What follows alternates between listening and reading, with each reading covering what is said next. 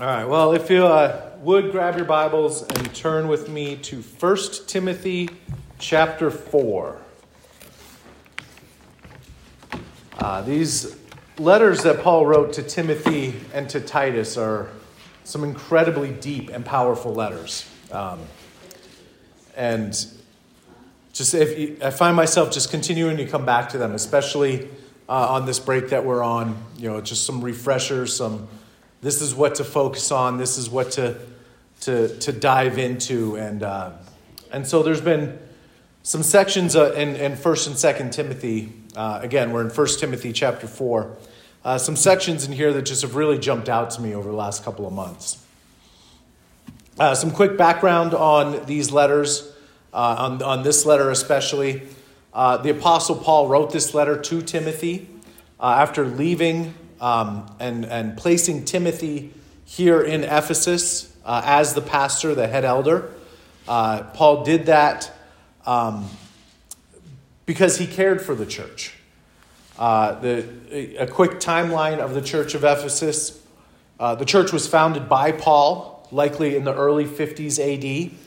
Uh, Timothy arrived to be their pastor in the early 60s, so the church was about 10 years old. Um, tradition holds that the Apostle John made the Ephesian church his home uh, in the mid to late 60s. Uh, so we see that as Paul wrote this letter to the Ephesians, um, the, the church in Ephesus, he wrote, wrote his letter to the Ephesians, uh, likely right before Timothy arrived. Uh, and then, so he wrote Ephesians to the church. Timothy gets there. He's dealing with some stuff in the church. Um, and, and, so Paul writes these letters uh, to Timothy to, to try to help them through and, fix some of the issues that were going on in the church. We see that that church had a pretty standout group of teachers and, and, and pastors and influences in, the, in a short amount of time. In, in less than 20 years, Paul started the church, Timothy pastored the church. The disciple whom Jesus loved, the Apostle John, was a main influence in that church. Uh, and yet, by the mid 90s, uh, at the latest, uh, depends on some people think it's even earlier. Jesus tells them, relayed through John, that while they did good works, while they had the right actions and even right doctrine, that that church no longer had a love for Christ, and they were told to repent in Revelation 2. Now, Paul wrote to Timothy in order to encourage Timothy, to build him up, to challenge him, to, to help him to keep uh, the, the race, to, to keep the faith, to continue to do what is best for the church. Timothy was placed in Ephesus to deal with the issues that the church was dealing with, and most notably, but not limited to, false teaching and false teachers who were there in the church. One of the ways Timothy would be counteracting those issues is by knowing and applying how to act knowing the truth and applying that truth in the local church.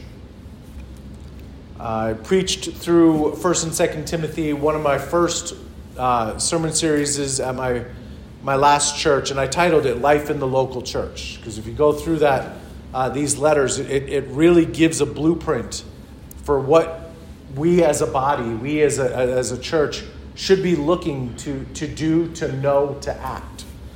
Um, Paul had already in this letter to Timothy in the first couple of, of chapters, he had dealt with proper prayer, with worship, with church offices and those who were in authority to hold leadership positions, uh, and, and a lot more as well. And Paul, Paul turns his attention to encouraging Timothy, Timothy to teach him, to encourage him, to remind him that, that this is the focus. And the focus should be on building and training and growing ourselves first as a good servant of Christ. So go ahead, we'll read this, this week's text, uh, 1 Timothy chapter 4. I'll be reading verses 6 through 16. Uh, I will again be reading out of the English Standard Version. Important part is that you have a Bible in front of you following along in your preferred translation. Uh, so 1 Timothy 4 6 through 16, Paul writes Now, if you put these things before the brothers, you will be a good servant of Christ Jesus being trained in the words of the faith and of the good doctrine that you have followed. have nothing to do with irreverent, silly myths. Rather, train yourself for godliness. For while bodily training is of some value, godliness is of value in every way, as it holds promise for the present life and also for the life to come. The saying is trustworthy and deserving of full acceptance. For to this end we toil and strive, because we have our hope set on the living God, who is the Savior of all people, especially to those who believe. Command and teach these things. Let no one despise you for your youth, but set the believers an example in speech, in conduct, in love, in faith, in purity. Until I come, devote yourself to the public reading of Scripture, to exhorti- exhortation, to teaching. Do not neglect the gift that you have, which was given you by prophecy when the council of elders laid their hands on you. Practice these things, immerse yourself in them, so that all may see your progress. Keep a close watch on yourself and on the teaching. Persist in this, for by so doing, you will save both yourself and your hearers. May God bless the reading of His Word. Now, we know that the Bible is a unique book, it's different than any other book that's ever been written. Paul is very specifically writing to Timothy in this, this letter. But we also know that Timothy is not the only person being written to and being instructed here. Like ripples that emanate when you throw a rock in a pond, the, the ripples going out. There, there are so many different people groups that Paul's letter is, is being spoken to, is being used to teach and encourage. We, say, we see Timothy first and foremost. Paul wrote this to Timothy. Here's what I am telling you. We see also, this is in a group of, of letters in the, in the New Testament called the pastoral epistles. Letters to pastors, elders, church leaders, being taught through this letter how to lead God's people. Thirdly, not least by any stretch, as with all the Bible, all God's people are being instructed on life in the local church, on what that looks like, on, on what we are to know, to do, to act. Paul starts here. He says, Put these things before the brothers. These things being the culmination of everything that he's taught, everything that he's looked at, everything he's told Timothy in these first four chapters. Bring all these things and set them before the brethren, the brothers and sisters, the church, uh, the body of Christ. Paul's essentially tell, t- telling Timothy, do the things that I'm teaching you, and you will serve the Lord well. Paul tells Timothy, says, be trained in the words of the faith. Paul gets more into what that means to Timothy specifically in the second letter to Timothy. But for here, one of the biggest points we take away this morning from, from this passage read your Bible. Read your Bible. Be trained in what the Bible says. Above all else, above whoever else you are allowing to teach you, above Pastor Ed, above me, above anybody you listen to or read, above everything, read your Bible.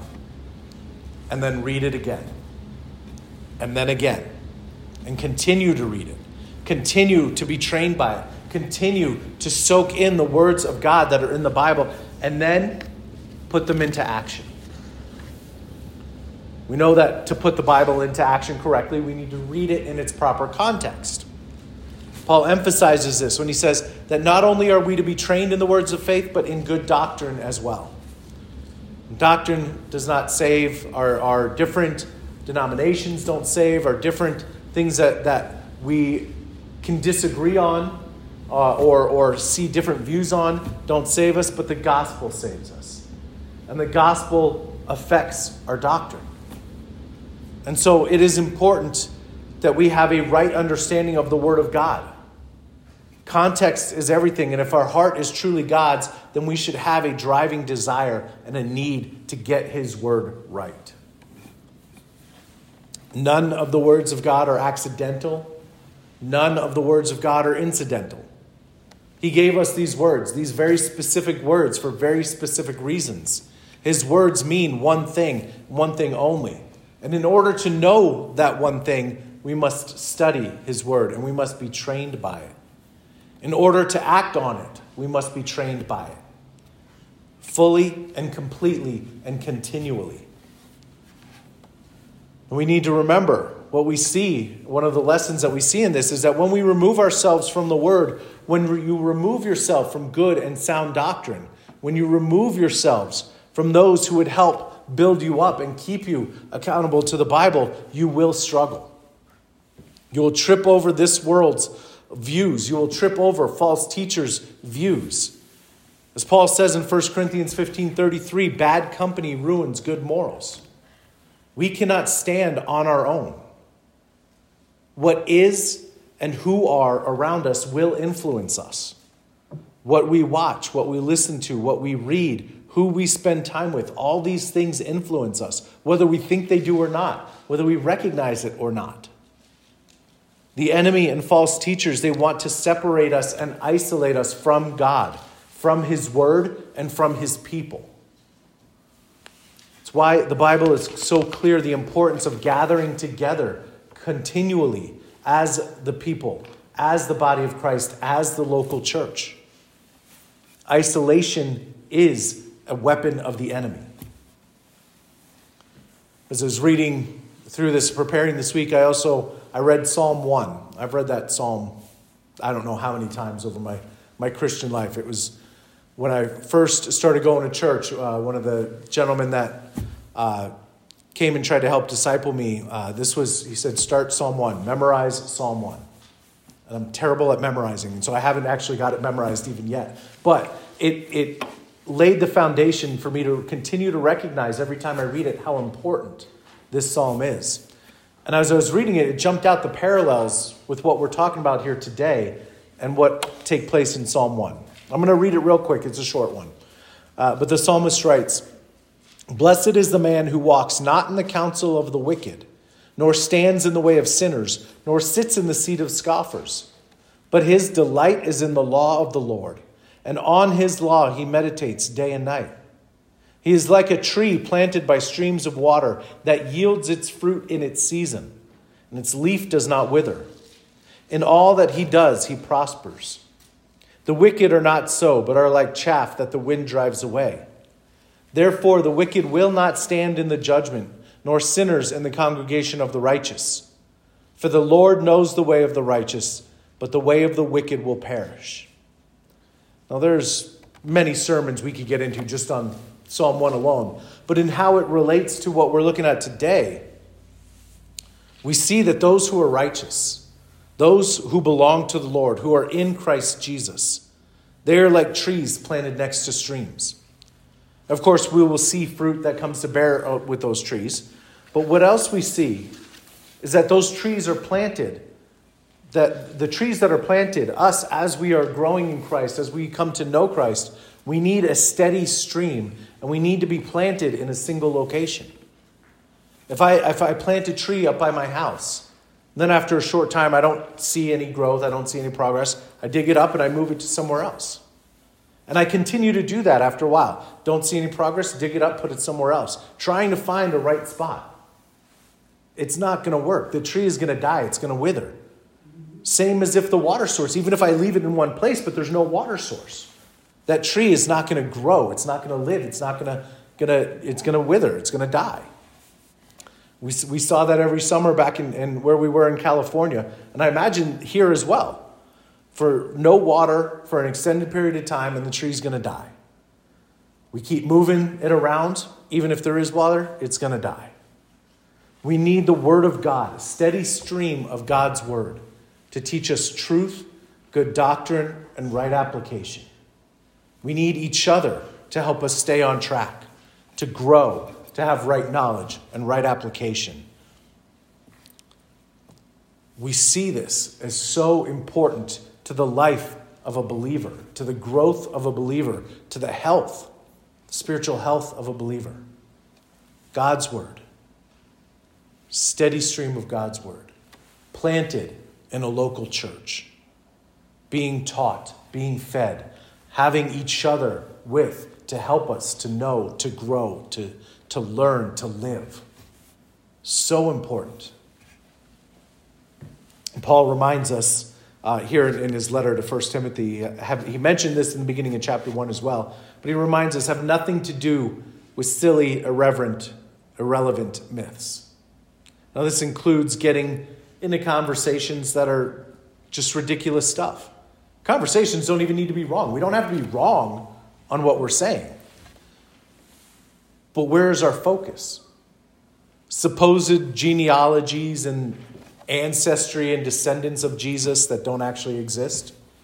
This is making, you know, things like making parables out of the gospel stories, putting any credence into the so called lost gospels, any secret knowledge. That's a heresy that was being fought in the New Testament times secret knowledge.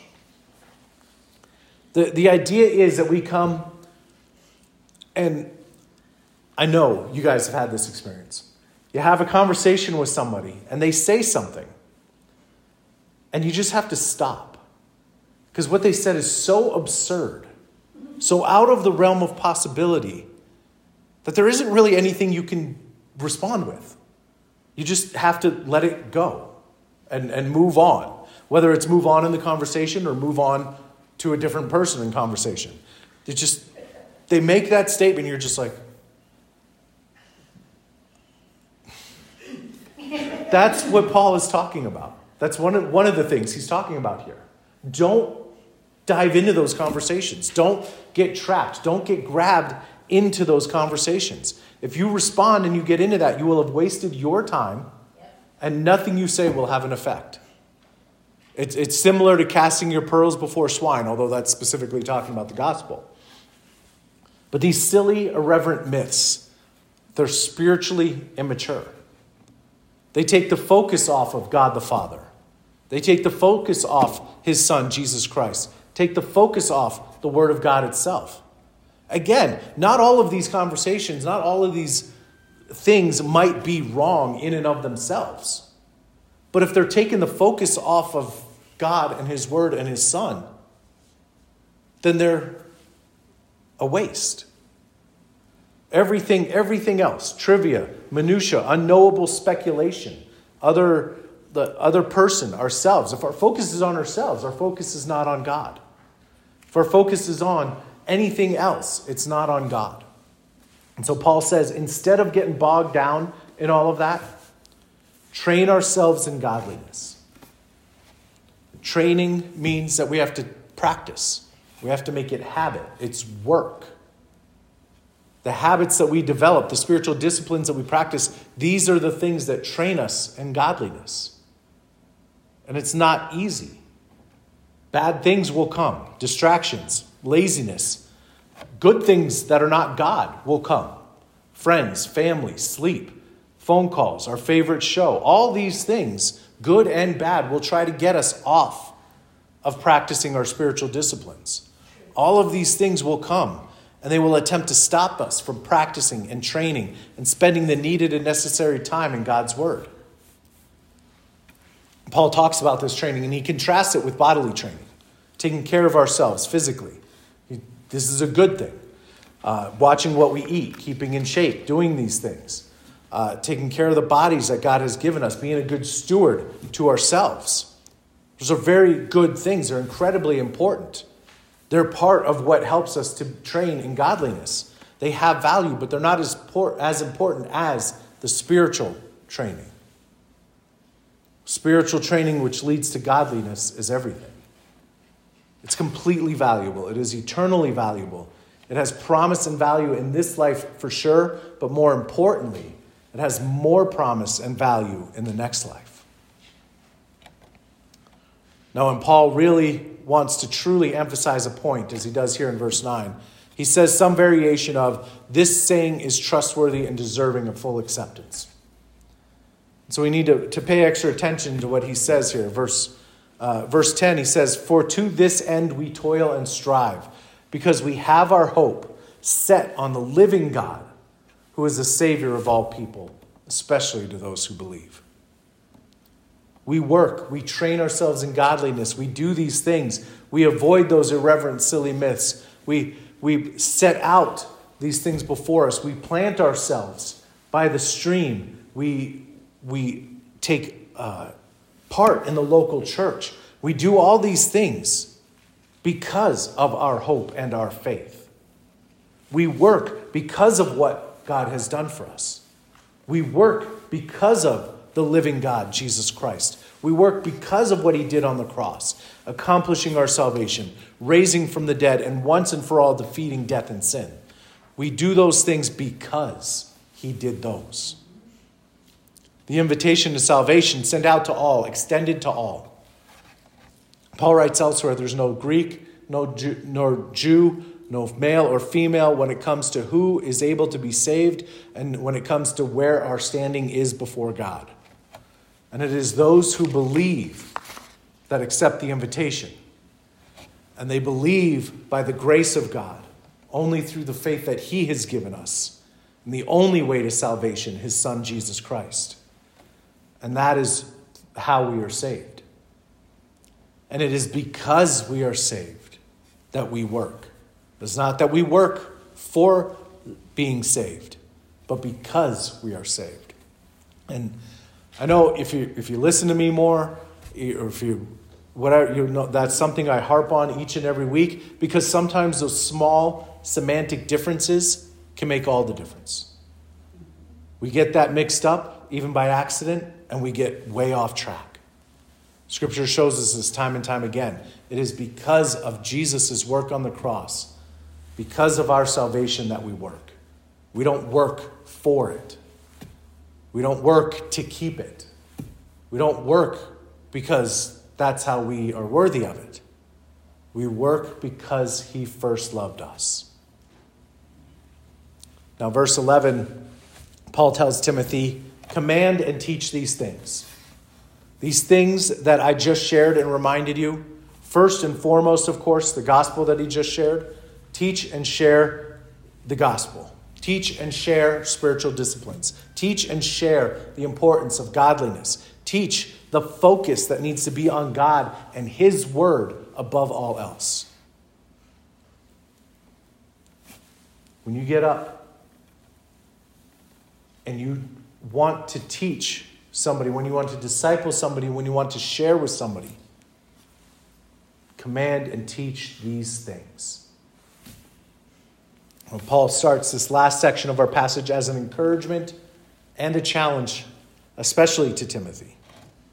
Now, Timothy is a timid man, maybe shy, he's quiet. It's a personality that God gave him. Timothy speaks to me in that way. That's, I see a lot of myself in that as well.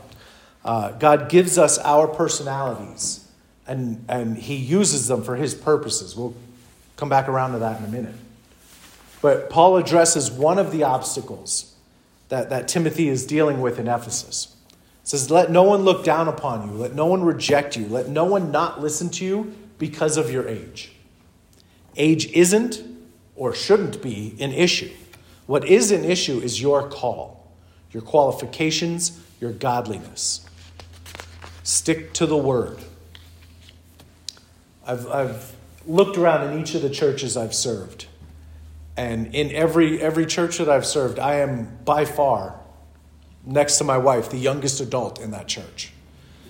Uh, I was the youngest adult in my previous church um, and, and the first church we were at. And without getting into it, we see two different ways that people respond.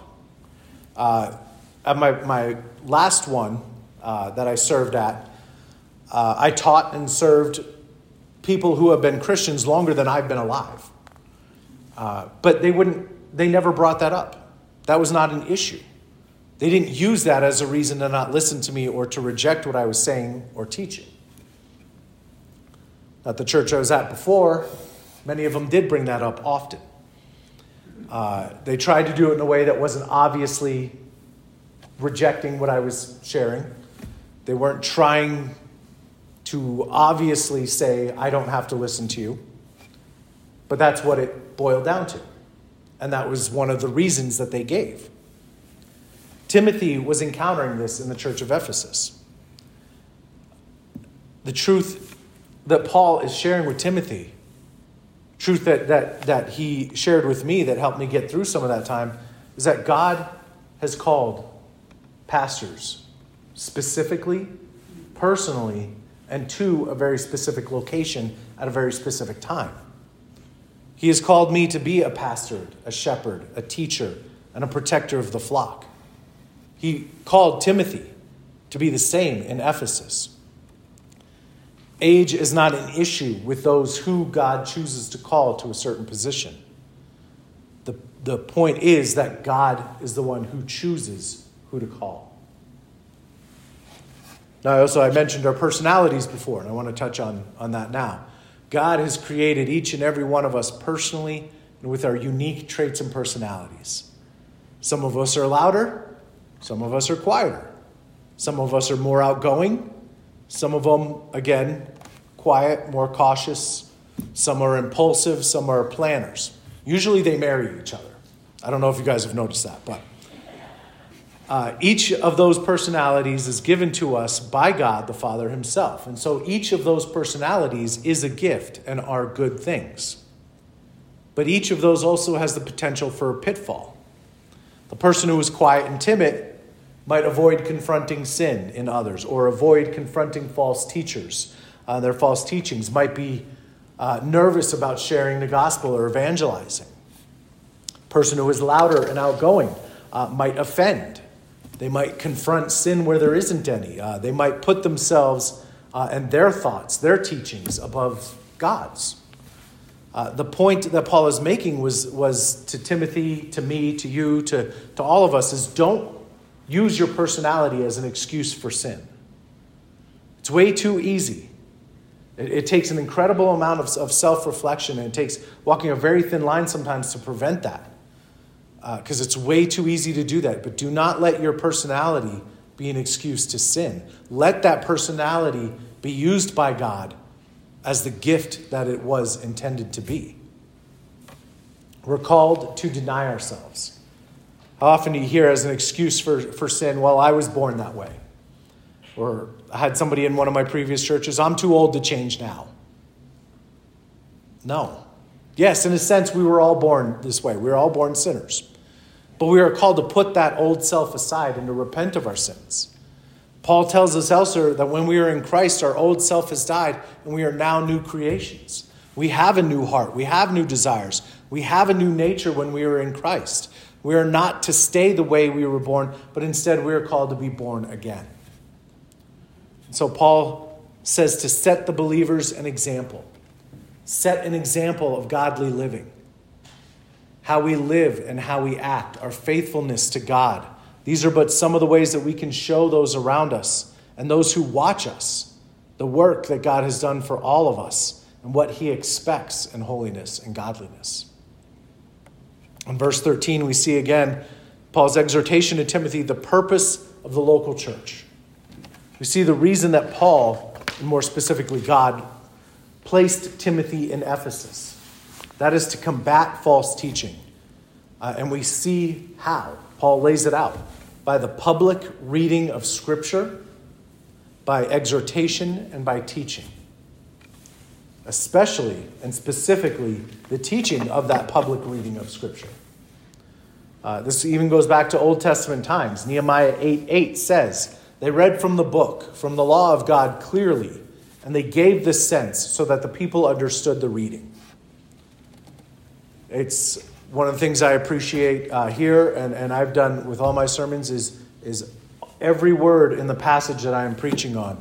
Uh, Ed, Pastor Ed does the same thing. Read the words of God that we are preaching on.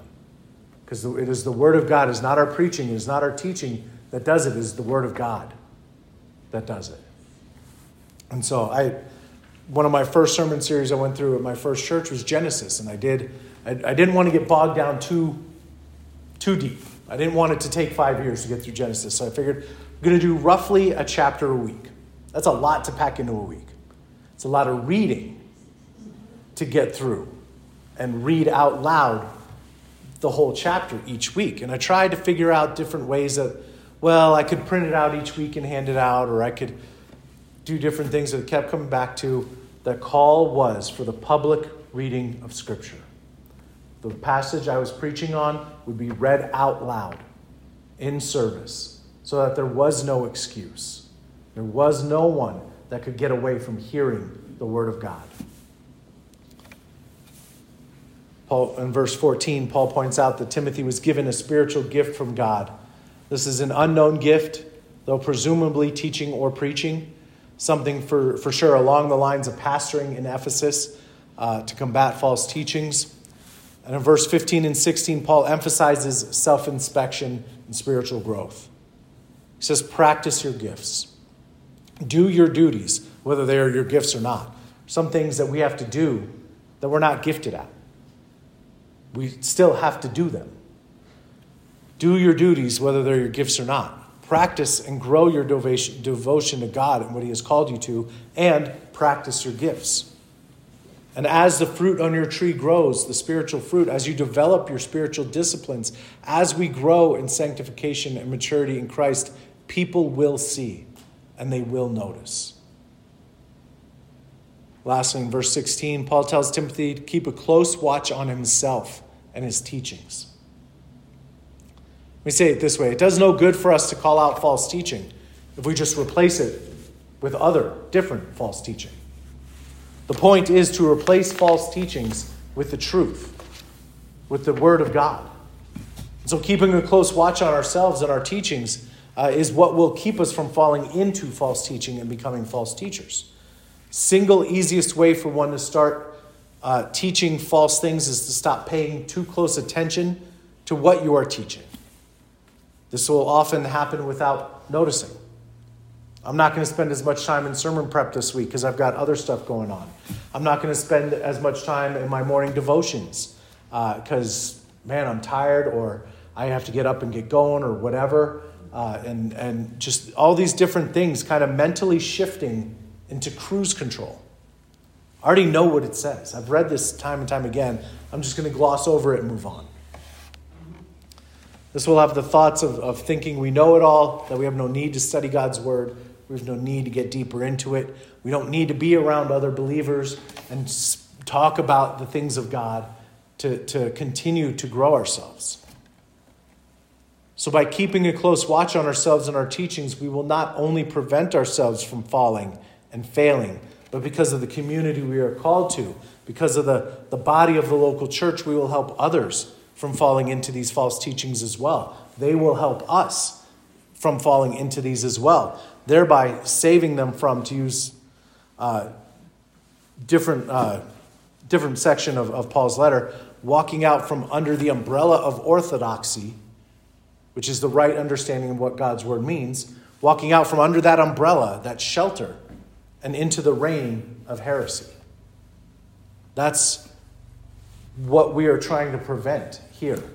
We are trying to hold that umbrella over those around us and God is holding that umbrella over us, and it is up to us to stay under that umbrella, under His word, so that we don't walk out into the rain of false teaching and uh, false teachers. So I think there, there really are three points I want you to walk away from this morning remembering. The first, we said at the beginning, remember, read your Bible again and again and again and again, continually and always. Read your Bible. Make sure that you are desiring and focusing on the right and true Word of God and right doctrine and how to apply it. Second, use your personality. It is a gift from God. Use that personality as a gift to do the things of God. Don't let it be an excuse to sin. Let it share and show the Word of God Jesus Christ and his work on the cross. And lastly, keep a close watch on yourself. Keep a close watch on your, your, your views, your teachings, what you're sharing. Uh, recognize and combat false teachings. Make sure that you are keeping yourself in the truth, that you are speaking truth, no matter what.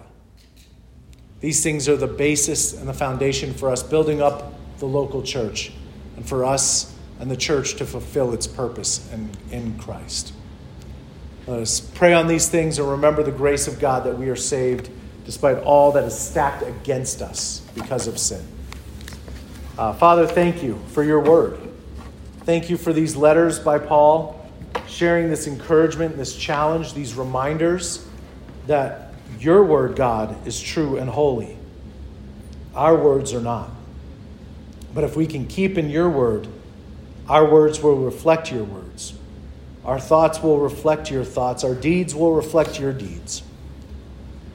Help us to be that reflection of you, to stay steady in your word, to be loving to those around us, to use the gifts that you have given us, our personalities and our spiritual gifts, and to stay focused on making sure that yours is the only word that's influencing us. Thank you for all these things. Thank you, Jesus. Amen.